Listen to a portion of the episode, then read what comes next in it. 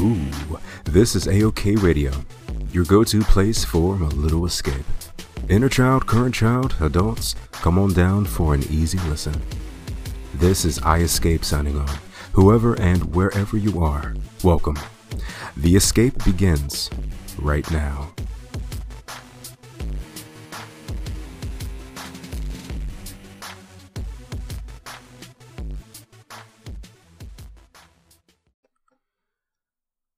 What's up? Uh, AOK Radio signing on. Man, so I dropped the ball when it comes to the. Well, you probably pretty much figured it out by the title of this video. The one year anniversary has come and gone of AOK Radio. So, the very first episode, which is titled My First Time Voice Acting, is. It dates back to October 16th, 2019. And where are we now? We're in February of 2021. so, yeah, it's a little bit over a year now. And man, I, I really dropped the ball. But hey, better late than never. At least I, I knew it was coming up. And then just time flies. But I figured uh, an opener to this video, I would say, most importantly, thank you all for listening in to these episodes, whether you are new or have been listening for a while. I really appreciate it. And um, I always look forward to seeing the analytics of like where people are listening from, what platform they're listening on. The biggest platform that I see, honestly, is mainly like Spotify and Apple, I believe. Let me double check if that's changed at all. Um, wait a minute. Oh, it's changed. So, listening platforms is other. Like 45% is other. Google Podcasts is 16, Apple Podcasts is 14, Spotify is 11, Anchor is 3%, Overcast is 2, Bullhorn is 5. I don't even know what Bullhorn is. That's the beauty of Anchor, though. They manage to actually kind of just spread you out in a number of different places. But 91% of my uh, listeners listen in the United States, but we also have people from Ireland, United Kingdom, so that's pretty cool. Um, but yeah, I would actually like to see where you all are from. So if you wouldn't mind sending me an email or something on Instagram, the uh, info is in the description below. Let me know where you're from, and I'd like to. Uh, let me know where you're from and where you what do you listen, what platform you listen on, because I would love to like just kind of gauge because I thought honestly I thought Spotify was the biggest one for the longest time, but it's not even in the top three. I don't even know what the other is. It's really I, I don't know why it's not categorizing it as anything, but whatever. Um, so I wanted to take the time to bring back a very meaningful mini series. I guess not really a mini series, but a series, I should say, because it's going to span a lot of episodes. Bringing back the retrospective of Kingdom Hearts 1 and onward as I go throughout the series. And of course, um, for other series too, once I get around to doing that. But yeah, I mean, it's it's a series that's most dear to me, and it's just like, man, the last episode I did of this was episode 19, and we're episode 51 now. That is quite a gap. But I mean, I'm not, I know most podcasts out there kind of stick to certain, a certain topic. I do to a degree. Like most of my content is either gaming related or art related, so it's still kind of in that same niche.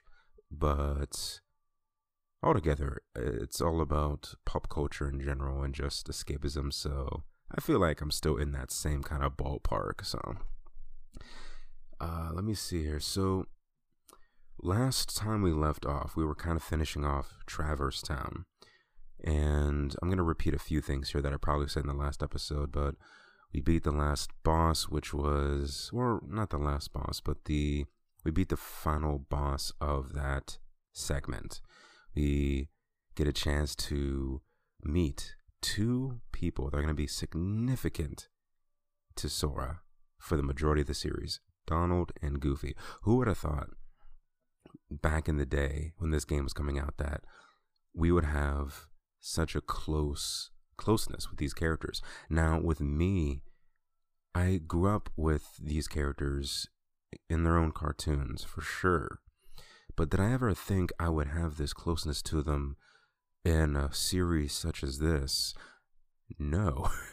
but fortunately, I never had an issue with these characters. I always liked them and was always excited to see them on uh, t- on TV or any video games.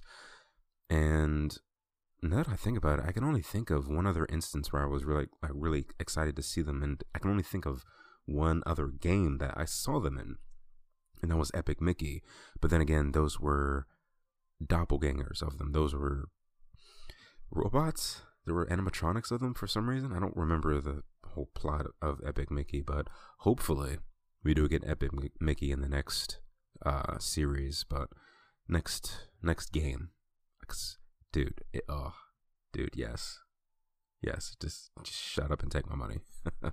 so we end up talking to Leon, Yuffie, and Aerith. They say out their goodbyes, and we kind of just have this awesome meeting of re- yeah, meeting of the two, and I gotta admit, I, if this was a if this was a KH3 battle, we probably would have had at least Leon and Aerith, uh, not Aerith, uh, Leon and Yuffie end the fight with us. That would have been so dope hopefully we get that in the future where we have them at least them in the midst with us. I mean the best we got was the hollow bastion level in kh2 midway through the game and that was great even though everyone came in like individually but still pretty awesome. That moment uh one of the best moments in the series without a doubt.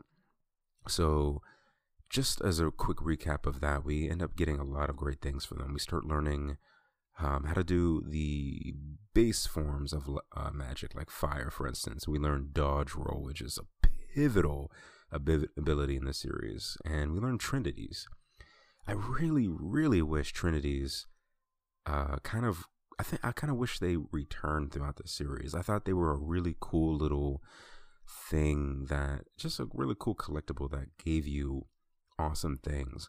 I actually just finished uh, playing a little bit of Fallen Order, uh, Star Wars Fallen Order, and I'm towards the end game now, and I'm getting to the point where I want to go through all the levels now that I have all the abilities and just start collecting things. And mainly, what you collect, for those who don't know, you collect um, customization items. So different items for your lightsaber to customize that, for your robot, your droid, I should say, uh, you know, color schemes for him, and also different color schemes, different aesthetics in general for your character, which I love.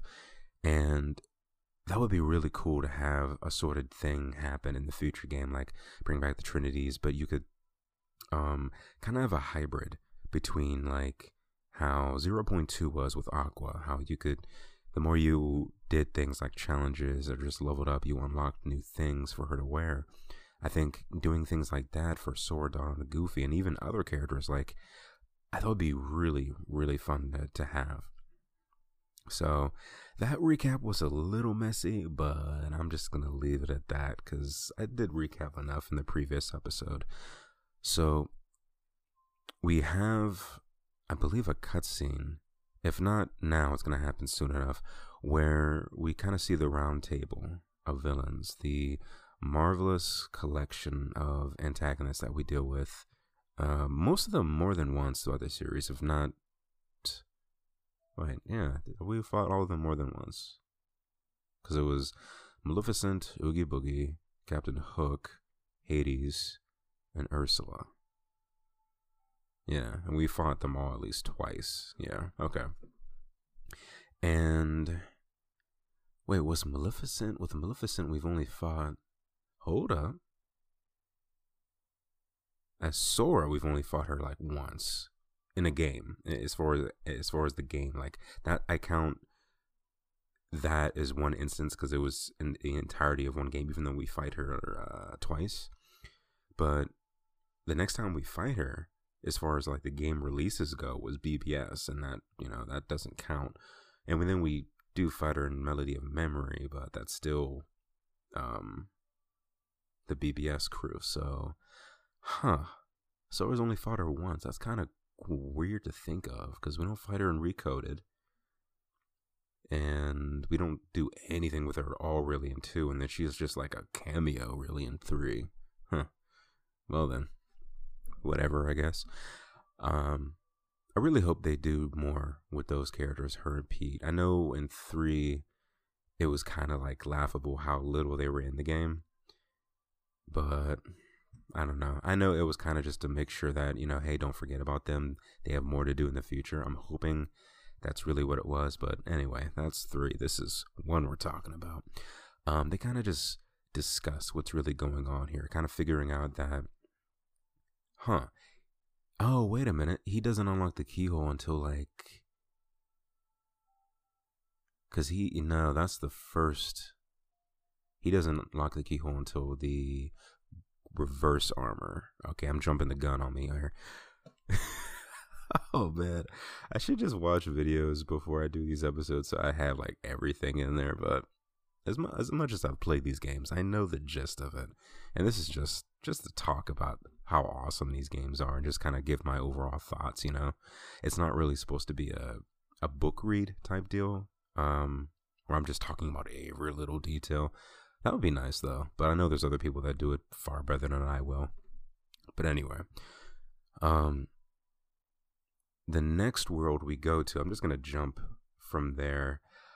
Um, the next go, the first world I should say that we go to, where we get to travel in the gummy ship, is Wonderland, and that's when we finally get the taste of our first gummy ship mission. And I know a lot of people, probably 90%, if not more, do not like the first game's gummy uh, gummy ship levels. For me, I'm kind of neutral. I don't like them, but I don't dislike them. I think it's interesting because it's something different, and you have this space combat. It's simple, but it's just a nice little break in between.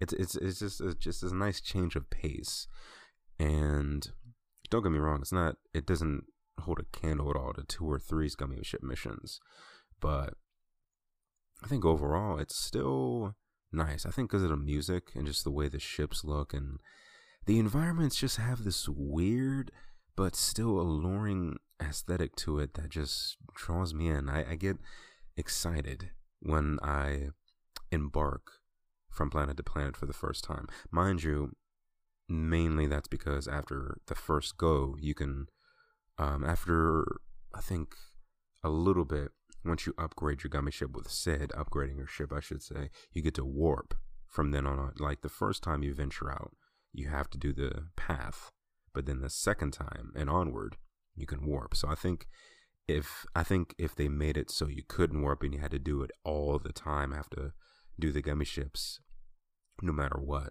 I think then I'd be more so on the side of I don't like it but I think the warp is its saving grace. So fortunately, they thought they thought uh, they had a good idea. They were they were really they had their thinking caps on, so that was really good. And oh man, I part of me also wishes in this game they used Leon, Yuffie, and Aerith a little bit more, but I think they used them just enough for them to still leave a nice um a nice little piece of wonder and to bring in the Final Fantasy people, the fans, and be like, "Oh man, that's cool that they they a form of them exists in this universe." So that's really cool. And they're holding down the fort. They're holding down, hoarding. Wow, holding down the um, Traverse Town, one of my favorite worlds, and that that makes sense. You know, hold hold that place down because that's their home. They lost the original one, so of course, why would you leave the other one when you guys are pretty much the front line of defense. So, all right. So going to Wonderland. This, like, I, I gotta reference the Ansem Report podcast. I gotta, I gotta remember if it's just Jason or Mike, but I think it may be just Jason who just strongly dislikes Wonderland. And I know that's a common thing in the community. A lot of people don't like Wonderland, and I can understand it. It's the level design can be it's it's different. But that's what I like about it. I actually pulled up an article that um, ranks the Kingdom Hearts worlds from worst to best. And number nine on the list was Wonderland, Deep Jungle, and Monstro, and they listed them as a tie, which that was pretty funny. Um, so I'm gonna read this little passage they said real real quick. This is um, like I said, this is from the Gamer.com website. Uh, Kingdom Hearts One worlds ranked from worst to best. So Wonderland, Deep Jungle, and Monstro are all different shades of mediocre. Youch. Um, each world has at least one strength that carries it and makes sure they're not too frustrating to get through. But they're three of the most flawed worlds in the game. Wonderland drags, Deep Jungle is confusing, and Monstro is a genuine maze. But Wonderland has a great aesthetic, Deep Jungle has fantastic music and action, and Monstro tells a pretty good story while emphasizing exploration. Even at its worst, Kingdom Hearts uh, world's Kingdom Hearts' world design is deliberate and has purpose. Wonderland, Deep Jungle, and Monstro are far from the game's best work, but it's easy to understand why they're in the game. And I like that. I like how they had that constructive criticism at the at the beginning, and then they kind of bring it back and still say that they're still nice additions to the game because it was their first outing. They're really trying something different here. And I appreciate that. And I gotta admit though, I mean, Deep Jungle definitely has the best music, I think, out of the three, but I think they all like I think all the worlds have great music. Um for me though, I don't have an issue with Wonderland. If anything, I kind of wish it had more to it, but what they did offer was nice. I mean, and the story was it it, it fit. So you land there and they're starting off just falling down the little rabbit hole and they run into the white rabbit who of course is running late and the way that they handle everything you know you're walking down the corridor the wall the doors there's like a bunch of doors in, in in between each other inside each other i should say bigger to smaller and everything was just fit. It fit really well, and I think that's how all the worlds did. And you know, that's that's what I really appreciate about the level design for all of these worlds, even across all the series. They're very faithful to the source material. And honestly, that's all that's all I can really say as far as the the set piece. It's very faithful, and with this, Sora, Donald, Goofy run to the door the doorknob and it's the doorknob that the white rabbit goes through you know they're trying to figure out what's going on so they want to follow him and they can't because the doorknob is a chump. He is mean. He just wants to nap and i can't knock him for that. I really can't but at the same time he's a chump because he's preventing our protagonists from progressing. That is chump level status and i will never never forgive him. Anyway so this is where the gameplay i think was really interesting.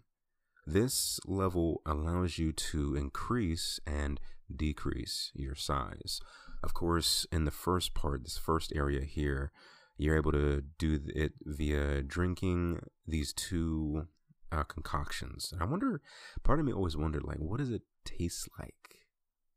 Does it taste like fruit punch? Is it more like a Gatorade? Is it just pure battery acid? What is it? And overall, I think it's really cool. Um, but there's a puzzle like that. That's something I miss with the series is that one had a bit more environmental puzzles to them, and hopefully in the future we kind of bring that back. Uh, that's something that also the gamer, uh, the gamers joint references uh, from time to time with his videos with um, the uniqueness that Kingdom Hearts One brought in regarding that. And I think it really made the world more lively and especially fitting the whole Wonderland, uh, the the wonder of it, honestly. So there's a couple things you can do here, whether it's progressing, like pushing the bed into the wall, or um, what was the other things you can do? There's that, and then there's some other things you can push into the wall, which at the same time pushes other things out opening either new passageways or unlocking new secrets for you to venture through to find uh, new items. And I really like when you go through here, you kind of just bump into uh, not only Alice, but the. Oof. Oof. It's not the Red Queen, it's the Queen of Hearts. There we go. And of course, she's being her normal crazy self, has Alice on trial. For what? Attempt of theft, attempted theft at her heart.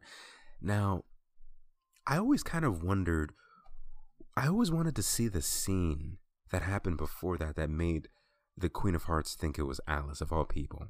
A 10 year old, or wait, was she 10 or 8? Either way, this little girl attempted theft of your heart. What?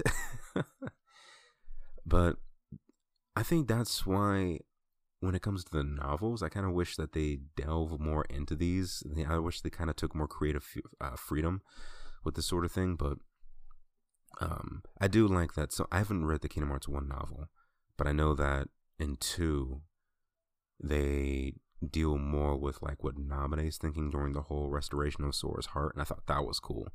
But all in all, I wasn't really too happy with Volume One of the KH2 light novel, but I mean it's called light novel for a reason. So, um, I do own the BBS one as well. I'm not sure if I'll be reading it anytime soon, but I I I, really am interested to see if the volume, if the novel talks about this at all. I know the manga doesn't, it's more straightforward, but it's still very fun. and I wish I could compare it more through the series as we go on, but we'll see. I'm to try and show more references, but anyway. Um, but this kind of helps cement how crazy the Queen of Hearts is, she kind of just blames everyone, and her first response to anything wrong is off with the accusers. No, off with the. Uh, what is it? Off with the. I can't think of the word. The plead? How do you plead? What's the. Oh, shoot. I can't think of the term. Well, I'm sure you know what I mean. Off with the. Is it the accusee? No, the accusee is the one who's accusing no, the accuser is the one who's accusing. The accusee is the one who's being accused. I think. Yeah, we're gonna go with accusee. And if not, uh, I'm sure you know what I mean by now. So, she's obviously in a pickle, and no one really bats an eye because everyone's scared of the Queen of Hearts. Obviously, if you saw the movie, it's pretty obvious. She has the power over everybody, even over the king. And I gotta admit, I am actually am kind of bummed they didn't have the king in this uh, version. Him and the Mad Hatter and the the March Hare, they were the March Hare and the Mad Hatter were at least referenced in this version. But I really would have loved to see what they could have done if they were able to do more. Like, for instance, if they were ever to do a remake, like you know, like they did, like I, I would love to see them do a remake of this game, like they did Final Fantasy VII or with the Legendary Collection of Mass Effect. This would be phenomenal because imagine the things they could add to it. They could add, uh, they could add the King in there. They could add the March Hare and all that because it would be like giving it the the the three treatment where they have NPCs everywhere. They have more story because each world would feel almost like its own game. And don't get me wrong, they each world does feel like that regardless, but you know, these are two different these are two different beasts.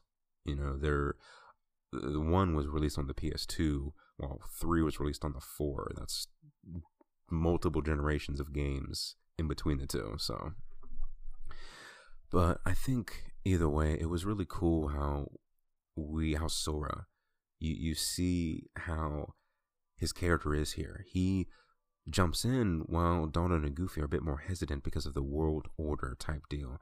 And I gotta respect that. I do like the world order thing. I, I like how that was sort of a kind of a little subplot in the game, but you know, how much could you really encourage that with what you needed to do in each world? So it was I kind of wish they explored that world order world order thing a bit more, but at the same time, there's so much you could do because of what they needed to do.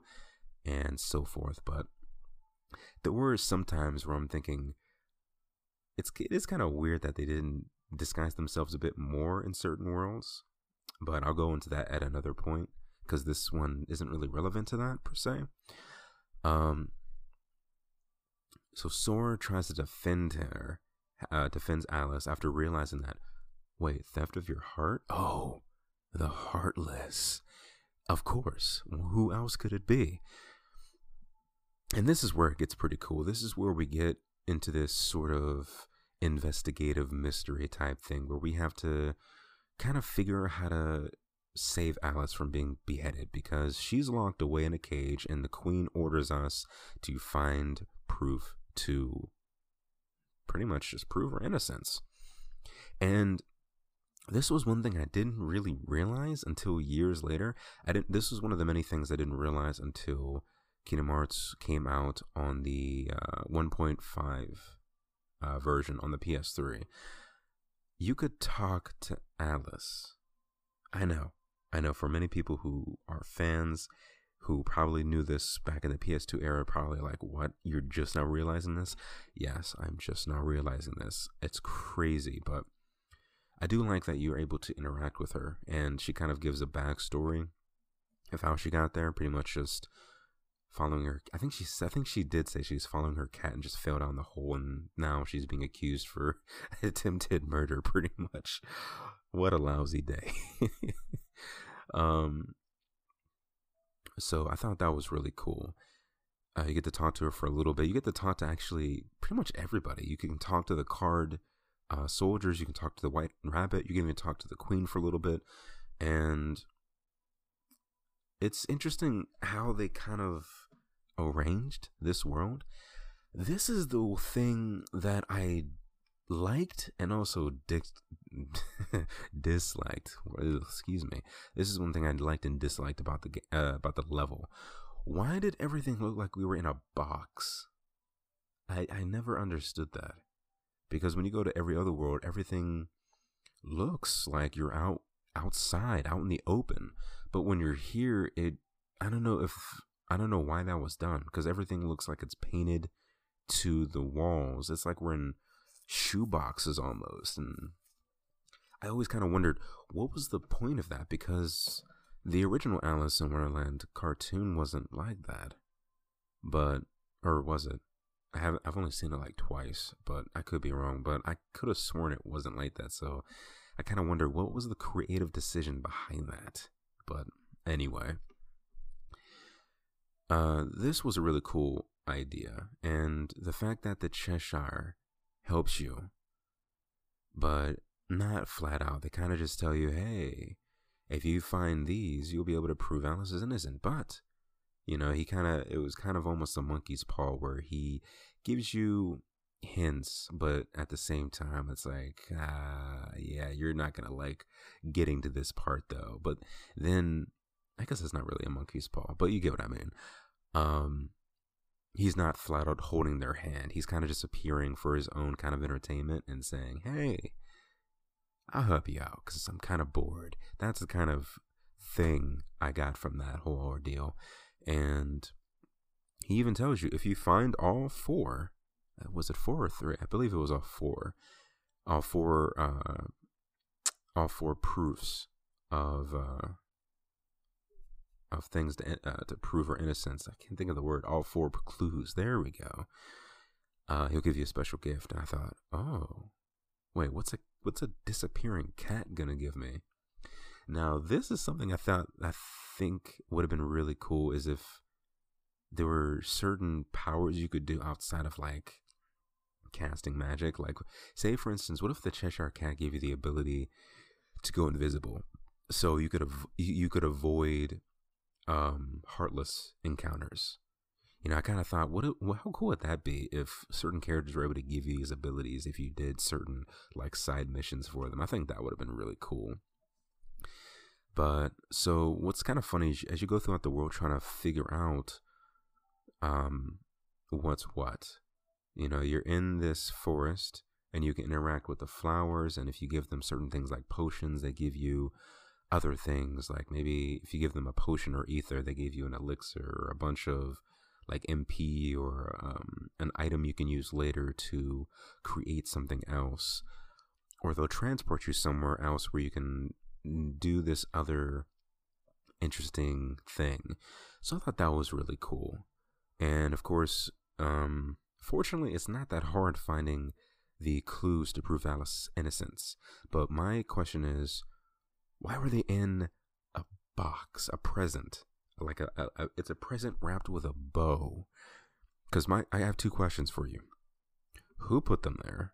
And why were they wrapped so elegantly? Was it the Cheshire? Oh, wait, actually, no, three questions because in these boxes, there's a number of things. There's pieces, pieces of the Heartless, because one of the boxes is the antennae. Another one are footprints. Another one is stench. And the fourth one, I don't remember. But you see where I'm getting at, right? That is so odd. I feel like the Cheshire was just attacking. It must have been Shadow Heartless because why not? Of course, the most common and the weakest up until 0.2 when we find out they can do these crazy tornado things. Um, yeah, it's just so crazy to see that. I can actually picture that. The Cheshire just like, you know, like he's hunting them like rats, you know, like how cats just like to play with their food, just hunting and just batting them back and forth. I can see the Cheshire cat just leaping on a shadow and just batting them back and forth. And this is like moments before he realizes, oh, this guy needs proof of the Heartless. I want to rip this thing to shreds oh, it's a win win. So, I never thought about that before, and I think that's a really cool idea. so, pretty much the the Cheshire just follows you, honestly, because why? What else is he doing? He disappears so he can just be incognito and just boom. But I do like, like I said, how this whole environment is just puzzle esque because there's that, and then there's the big tree where you can knock an acorn off, and that's another part where you can grow and shrink yourself. And the best part of why you're able to really kind of sense the the comical nature of this whole world is every time you hit the tree, it says something. It says like we or other things like that. I forget. I'm trying to remember what else it said. It said at least two or three things. One was we, or it says I'm getting dizzy or something like that. Because you can hit the tree and it would spin. Because why not? I can only imagine what the roots look like, and that actually opens up different pathways too. And this is how you can kind of re-enter the first area you went into um, from that tree and from other openings up top on different levels. And it's really cool how it's just involved, it involves a nice kind of platforming uh, view of this world. And I really like that. So there's, I think, if I remember correctly, about two or three. I think three, honestly. I think I think three of the boxes are in that first room. Then the fourth one is through that kind of passage passage you need to take that hits the tree, and then you have to aim and land on the faucet once you go and end up like on the wall of that upside down room. And then once you get that, then the Cheshire Cat grants you Blizzard? Yeah, Blizzard. And I thought this was really cool because in the manga, when the Cheshire gives you Blizzard, it's during the boss fight, and Sora one hit KOs the Heartless with that. But it looked crazy powerful. It looked like he didn't even have Blizzaga. It looked like he had Blizzaga Raga, whatever the like. It was just like a super Omega level casting. It just froze everything. It was awesome. And after that, now you can do it where you can actually just go and just grab the first one that you see and return to the uh, to the court and what happens is it just lessens your reliability it, it essentially makes it harder for you to prove Alice's innocence. So the more that you have, the more you have against the queen's own uh, stuff because she has her own proof, which is which baffles me because it's like what what proof could you have against Alice? But anyway, um, what cracks me up though is that the queen literally says once you bring them all to to the court, she says, "Oh man, going through all of these, including yours and mine," which at that point, if you have all four, I think she only offers like one box compared to yours. She says, "Oh man, it's gonna take forever to go through these. We might as well just mix them all together and just pick one at random." And, and me and Sora are just like, "Are you kidding me? you are a horrible, horrible judge and a horrible person for even blaming Alice to begin with. Don't judge. Actually, if I was to say don't judge a book by its cover, that would go also for me because I'm, well, never mind. Innocent until proven guilty. I'll leave it at that. So, this is a very interesting element of the of the level. If depending on what you choose, there's still now if you have all four, it's highly unlikely that you will be the you will be the um loss of this but I like how there's different outcomes for this. So, of course, the outcome you would want is for a Heartless to appear out of one of those boxes. How a whole Heartless was stuffed in a box and wasn't able to just transport out, I have no idea, but hey, game logic. Um, so that is your proof. But you can also choose wrong and somehow choose either Goofy or Donald and or Goofy and Donald, and then you'll be without them for the fight because if you end up doing that, the queen is just saying, "Oh, you guys were guilty," and just six the card knights on you. And it's like, dude, if we all just go through the boxes at the same time, we that wouldn't be any waste of time because it's all at the same time. So I always thought that her judgment was just really wacky there because there's two knights guarding the podium. There is me, and Goofy. We can all just walk up to a box, open it up, and boom. All at the same time, but whatever. Like I said, game logic. Um either way, it's really cool the different what ifs that could happen. I've experienced them all. And of course, with if you don't have Donald and Goofy with you for the card fight while you're trying to break the the tower. I forget why you're supposed to break the tower. I think it's to let Alice down or whatever, but either way, either way she six the cards on you. You could even even though you have the shadow heartless proof or no the the, the knight even though even though you have that proof or you have or you end up having Goofy and Donald being proven guilty for some reason, acted wrongfully accused, excuse me. That happens. It's so weird. So um one thing I liked about this battle though is that you can actually run up to the queen and hit her. You can actually hit her with the keyblade and she flips over. You literally knock her out and she just pulls a complete backwards flip and she just on her head, just like legs dangling or just flailing in the in the air about, and it's it doesn't do anything. It doesn't help you in the fight at all. You still have to fight all the cards. Well, no, you just have to keep hitting the tower and break it. You don't really have to attack the cards. But if you're playing on a harder difficulty, you might have to do that because they take some damage, especially the ones with the with the spears. Um, it's just I, I like that little feature though. Like they they didn't have to add that in where you hit the queen and she literally topples over, but they did, and I love it.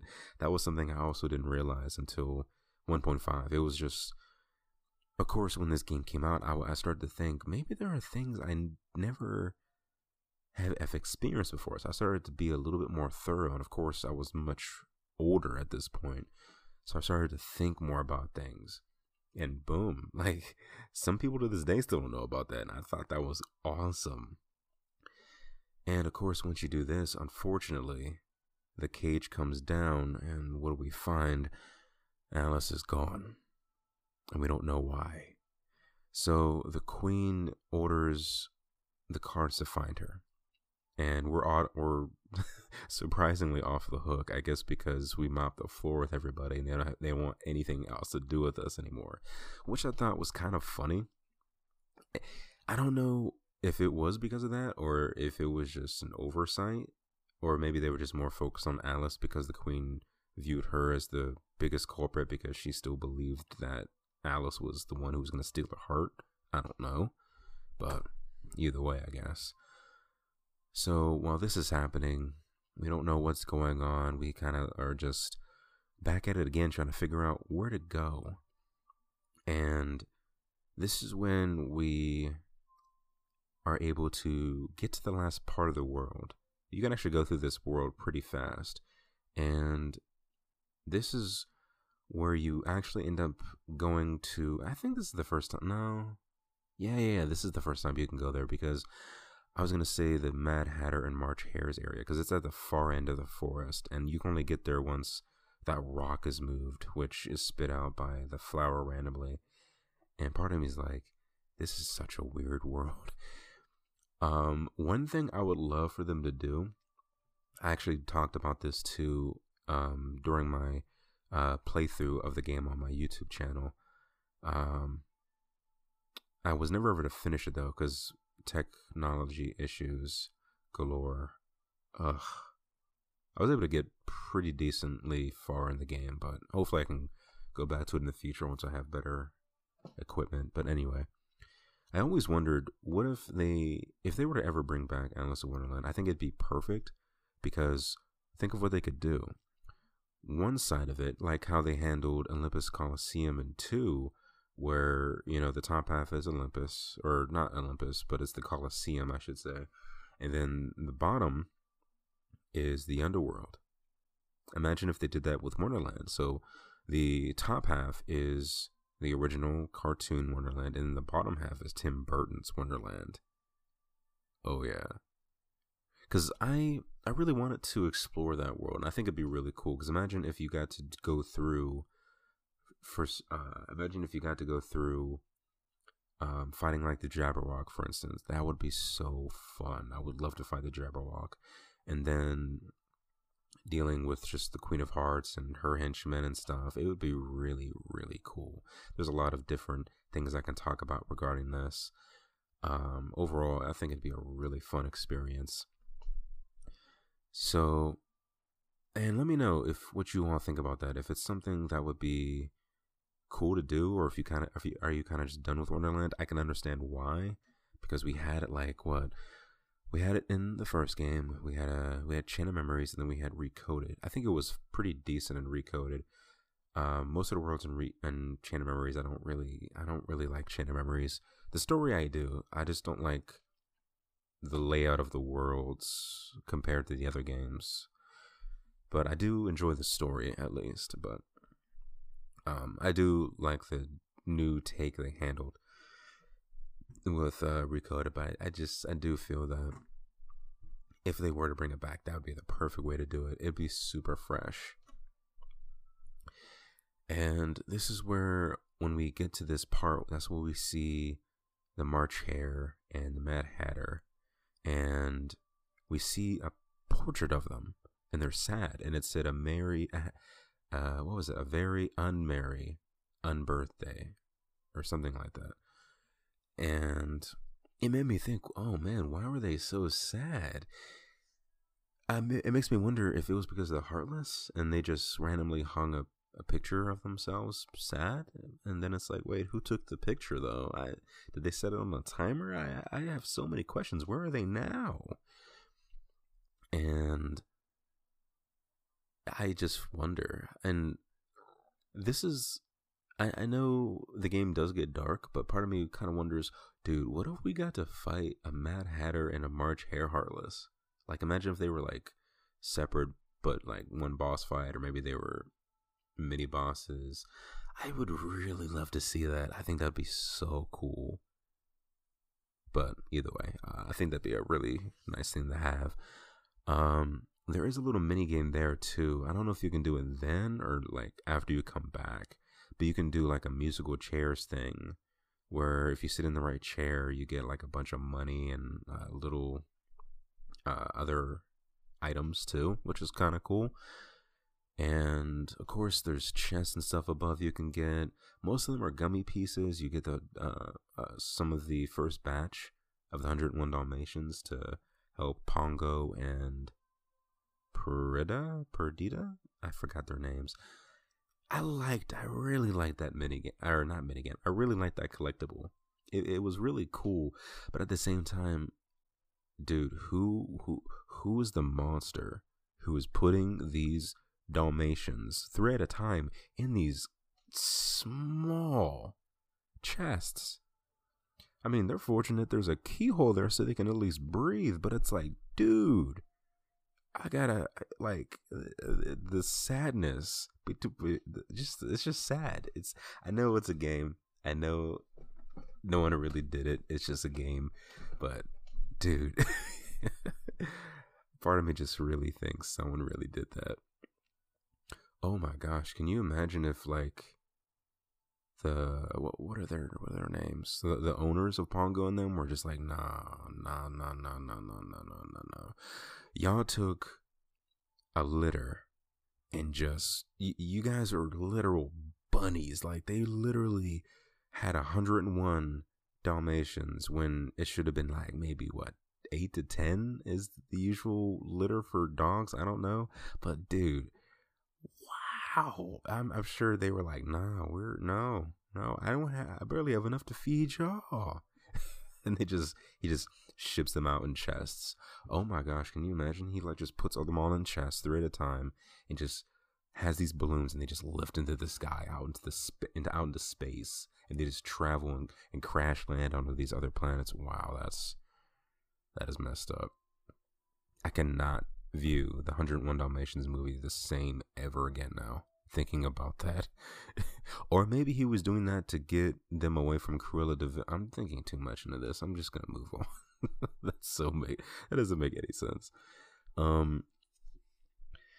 So with that, we go into another kind of puzzle area where there's things you can do on the ceiling, there's things you can do on the walls. It kind of just depends on how you enter the room, which I really, really, really liked. And oh, wait a minute, wait a minute, wait a minute. It's the same room. Oh, I'm stupid. I forgot. It is the same room. So the floor is where the doorknob guy is and the table where the drink me stuff is, but the ceiling is where we enter from and it's like this house that just looks normal. Then you enter it and you find out oh no it is not. So that was really interesting. Um here you can do a couple other things like there's a trinity underneath that chimney and then there's like the flower on the side that gives you a couple items and stuff if you do that. And overall really interesting like i said i'm I loved Wonderland. I really, really liked it. And when you get to this part, you have to light the candles, two candles in the room. And I like how the Cheshire, he just knows. It's interesting how when you go to these worlds, some characters just know about light and dark. And it's like, how do you know that? Where did you find that out? And like, it, it, the heartless don't surprise some people. Like King Triton is the biggest biggest example. He knows about the Keyblades. But I guess, you know, with a weapon like his own, the the Triton, how how would you not know of other ones, I guess? Maybe there was a Keyblade wielder in his oceans at at some point in time back when there were plentiful, well more plentiful than now, uh, since three came out. Um so the chess Cheshire tells you, okay, you can light these, but hey, what did he say? He said something messed up. He, the, the whole time we deal with the Cheshire, uh, I gotta admit, even from the beginning, when I when I first played the game, I thought I don't like this cat. I feel like we're gonna have to fight him. I feel like he's leading us in a trap. But no, he's just letting us do all the dirty work because I feel like the Cheshire is probably the strongest person, the, the strongest being in that world. He's just lazy. He just doesn't want to do anything. He's like a puppeteer. And pun intended, because literally the boss we fight that he, you know, kind of almost six on us is a puppet. So yeah, I'm, I'm gonna leave that right there. Um, this was an interesting thing. I can't remember what he said. It was something close to along the lines of, I hope you're ready. If not, then oh well.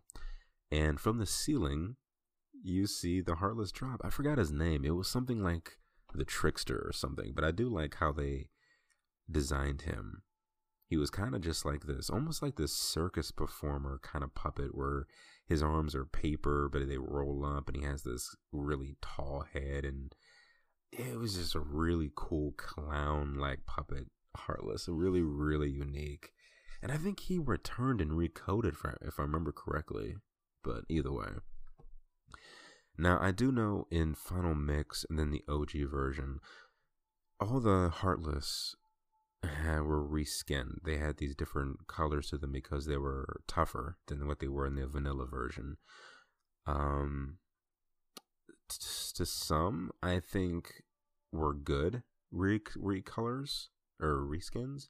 Others, not so much. Um, the guard armor, for instance, I forgot to mention that before, uh, or did? I? I may have mentioned it in the previous episode. I don't know. But the guard armor in the OG version was purple a couple different shades of purple.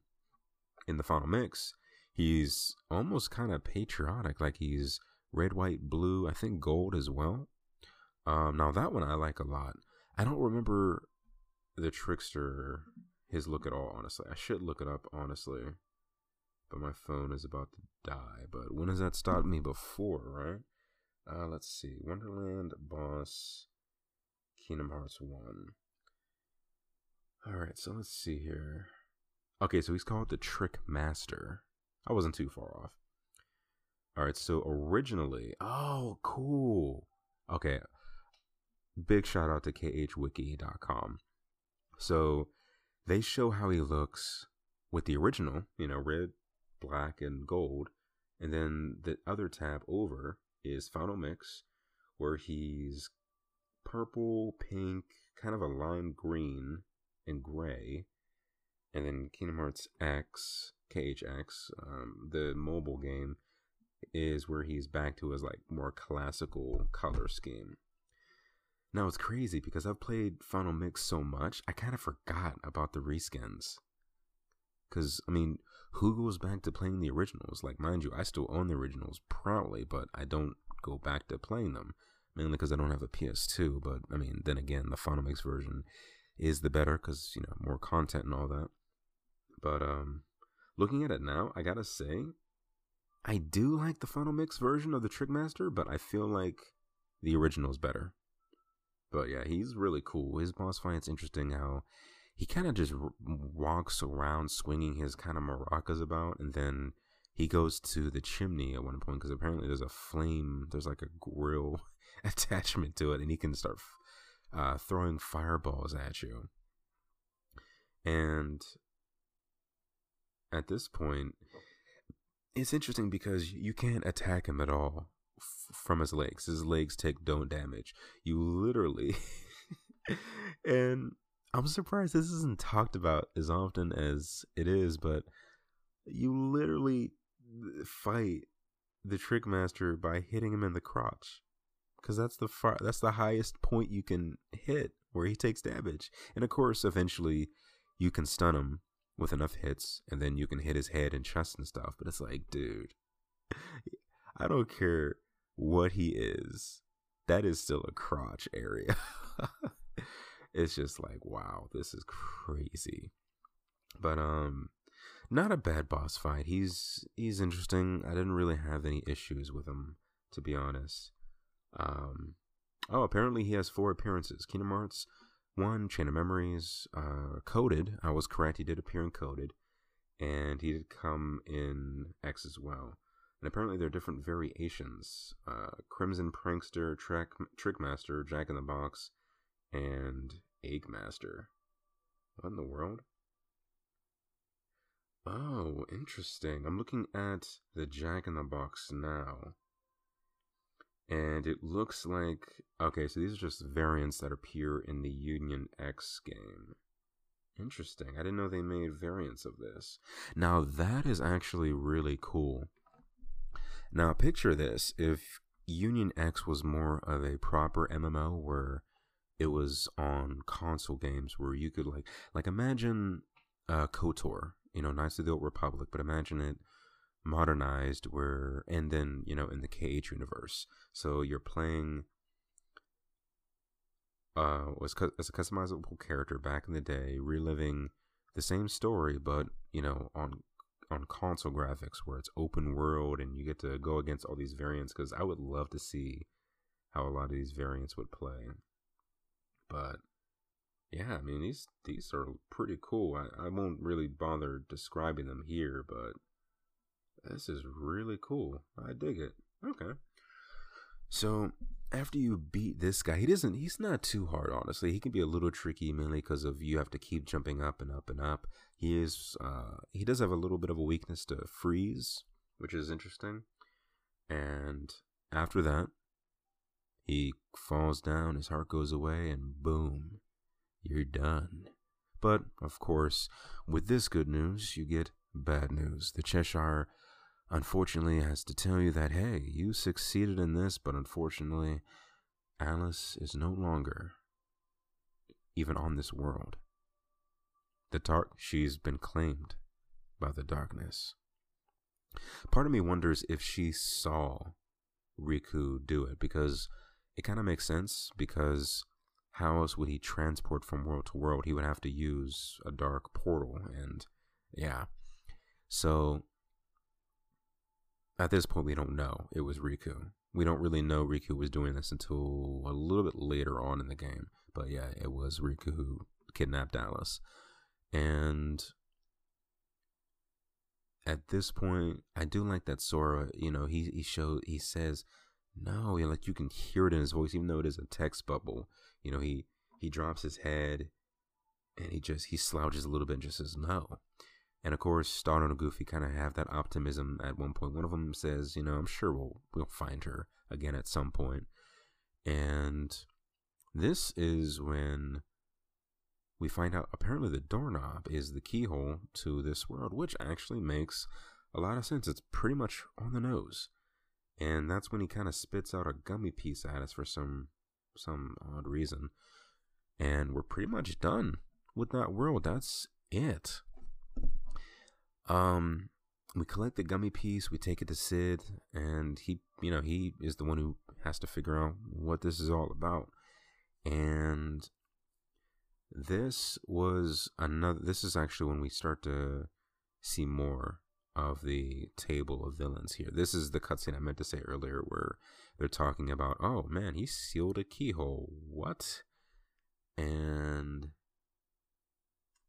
Actually, no. I think they said it when the no, because we didn't seal the keyhole for the yeah, yeah, yeah. It was this one. It was this one because we didn't see the keyhole for Traverse Town until later. So this is the first ever keyhole that we seal, which was interesting too because of the way it happened. Like the Keyblade literally does it without Sora, you know, controlling it. Like it literally shoots his arm up and then boom, just shoots a laser beam right in the mouth of the keyhole. Which honestly, at first when I saw this back in the day, I thought he just killed the doorknob. I thought it was just like fatality. You know, it would just look crazy. But um, because after that he closes his mouth and doesn't say anything. He doesn't bother to say anything. It's like, hey, what did you just do to me, or what just happened? He just doesn't acknowledge anything at all, and I thought that was a little weird. And if I can remember correctly, I don't think you can interact with him again after that. I don't know if because I know before he was snoring, and like after the boss fight, you wake him up and it says, "Why'd you have? Why you guys gotta be so loud?" And then that's when that happens. You you, you low key kill him. I'm joking, but I thought that was cool. Yeah, so this is the scene where they do bring up, "Oh man, that brat actually found a keyhole." Um, and then Maleficent goes on saying, who cares? It's going to take him ages to find the rest. And actually, what I meant to say too before that, when they beat the when they beat the guard armor, that was when they brought up that oh yeah the keyblade okay um, i mean the power is not his own though who, who cares this guy is just ugh, he's just he's small fry we don't need to bother about this guy at all you know classic antagonist under uh what what was the word under not underdeveloped under underestimating there we go underestimating your opponent never do that that's why villains lose 90% of the time because they're caught monologuing. They don't all just jump the the good guy when they have the chance. They're all just like, "Oh, oh, you can't beat me. I have all this power." Wrong. Jump them. Look at me giving the bad guys uh, all this knowledge. Ugh. No, I shouldn't do that. We got to keep them dumb so they can keep losing. Who wants the bad guy to win? I mean, some of you sick people want the bad guys to win because you love evil. You just want to see the world burn. I don't know any of you, and I don't think I want to. Anyway, um, I think this was a very cool way to kind of establish what's going on here. This is the first ever keyhole that you close. Even if, well, actually, not quite. It doesn't have to be because what you can do is, if I'm remembering it correctly, so Traverse Town is the first world. You can go to the right and go to Wonderland. If you follow the difficulty stars that are listed for you, most people will recognize, okay, this star, this one has the least stars. I should go here first. So I'd imagine most people went to Wonderland, or you can go down instead, which takes you to Olympus. And then if you go there first, which you're a masochist, um, you could go to uh, Deep Jungle instead. And honestly, if you do it that way, technically Deep Jungle for some people out there, the rare batch, could have been possibly the first world they completed, and you'll still get that cutscene where, oh yeah, you guys they they they actually sealed a keyhole, which I thought was really cool. There are multiple scenes that happen in this game that can uh, be changed a little bit depending on what you do in the game, how you progress, and uh, just based on the order you do. And this is one of them. So, if you happen to actually beat Deep Jungle first, if you seal the keyhole there first and then go to Wonderland, you'll actually see who is it, Snow White?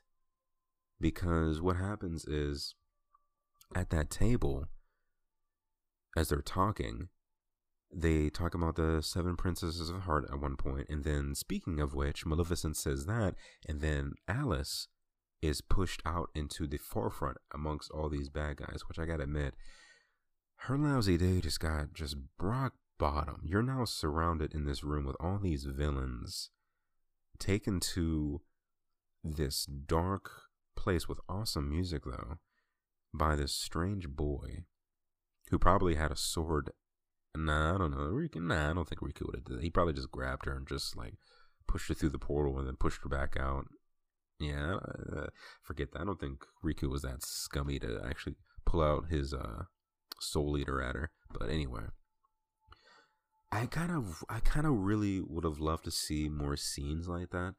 I say this a lot when it comes to this game, but I really would have loved to see more of Riku's perspective.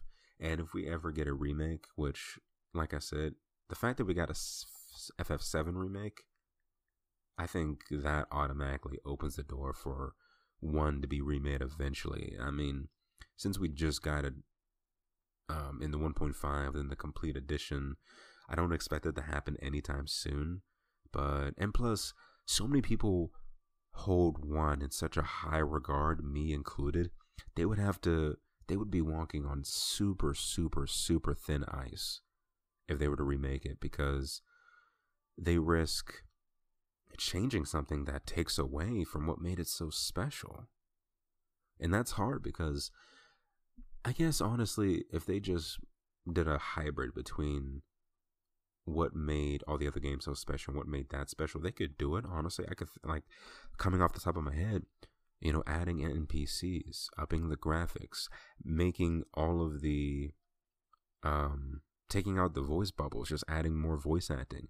It would be tricky because obviously Sora can't, you know, Haley Joel Osment can't do that Sora voice anymore. He is permanently in Kingdom Hearts 2 Sora voice now. And, well, I guess not really because 3 and onward, he's, or no, Rechain, no, no, no, no, no.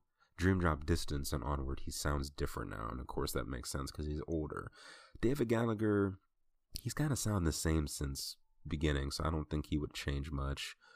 Um, they dropped, they dropped Billy, they dropped Billy Zane. Unfortunately, the best Ansem in my opinion, and they dropped Hayden Panettiere, so they wouldn't really be hard to redo. But yeah, I mean, just doing things like that, and honestly, I would keep the combat the same, just like up it a little bit um maybe add some more magic in there add the effects make them a little bit better and just add more scenes where we get to see alice like her reaction to being in front of all these scary people and where she was held her you know putting her in that capsule that put her in a hibernative state so they could use her her light her heart to open up the the door to kingdom hearts you know, I, that's a scene I would have really loved to see.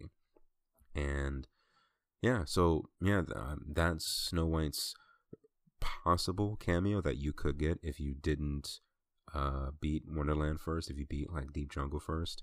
So I thought that was really cool.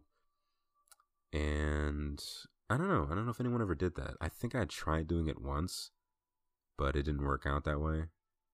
But either way yeah, that is in a nutshell. I guess not really a nutshell. I explained it pretty thoroughly. Uh, Wonderland. I think it's a really slept on world. But you know what even is the most you know what's the most slept on world? Deep Jungle. Seriously.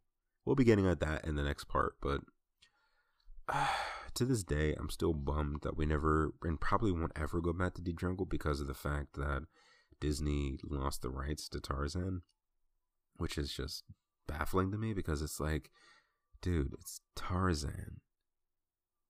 Just get the money back. just earn. Excuse me, I said that wrong. Just buy the rights back. It's it's like how how is that not a thing?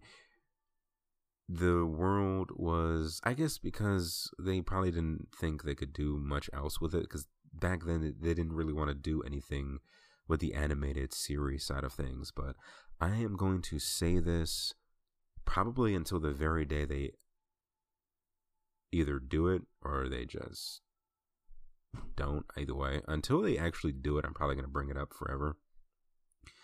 Bring in elements from the animated series. There is so much awesome source material from Tarzan, from Aladdin, from Hercules that they could have done for these worlds. And I'll probably mention this again in those other worlds, uh, just to go more in depth in what they could do. Um, with Wonderland, there was only mainly just the cartoon, but that's why I referenced them having Tim Burton in there, Tim Burton's version, because there's a whole buttload of new material they could add. Um, and I'll go further into this with Deep Jungle 2 next episode, but with, with Deep Jungle, they could have done a bunch of new stories. Like that's why and yeah, I, I get it. Eh, you don't want to overuse certain worlds, but I mean, as often as we've gone back to Agrabah, as often as we've gone back to um the Olympus Coliseum. Now, mind you, I love these worlds, but it really bums me out that it took what was it? It took one, two, read Chain of Memories, and then three. It took all three of those. It took all four of those games to tell the first movie of Hercules. Now, mind you, the first game doesn't really talk much at all about the first game, but Hades is doing the same thing in each one. And I mean, yeah, he's pretty much doing the same thing in the animated series, but it's a prequel, so it's like, dude, why didn't you take any Oh no, BBS as well. Excuse me, I forgot about BBS. But it's like there's so much source material you guys could use that would have made these worlds so much more fun to go to and, and less like drowned out. Like imagine if you brought all these different stories. If they did that, I don't think there'd be people eh, I don't think there would be as many people saying, dude, stop it with Aladdin, stop it with Hercules. If if they had instead used all these original stories. But I'll leave it at that. Deep Jungle was slept on, and I'll talk about that why in the next episode. but yeah, I hope you enjoyed this episode. I look forward to uh, talking about Deep Jungle next. We're gonna go pretty much in the same order that generally most people play in. I forgot if I said that to begin with, but yeah. So Deep Jungle, then Olympus Coliseum, uh, Agrabah, then I think Monstro, and then Halloween Town, Atlanta, Atlantica, excuse me, um, and then just onward and onward. And let me know question of the podcast. I kind of want to. I actually always ask a question for y'all anyway in each episode, but here's another special one. What is y'all's favorite world in Kingdom Hearts 1? Mine is Hollow Bastion. My top tier one at least. But yeah, Hope you enjoyed this episode, and until the wind hits our sails yet again, I will see you in the next episode. And until then, this is A-Okay Radio signing off.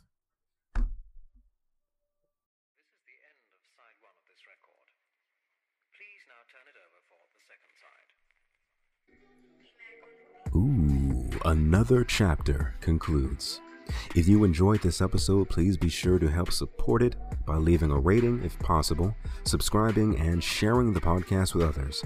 That way, more people can see it, whether it's either from you or in their suggestion feed. And if you leave a review on the show, you'll get a shout out in the next episode.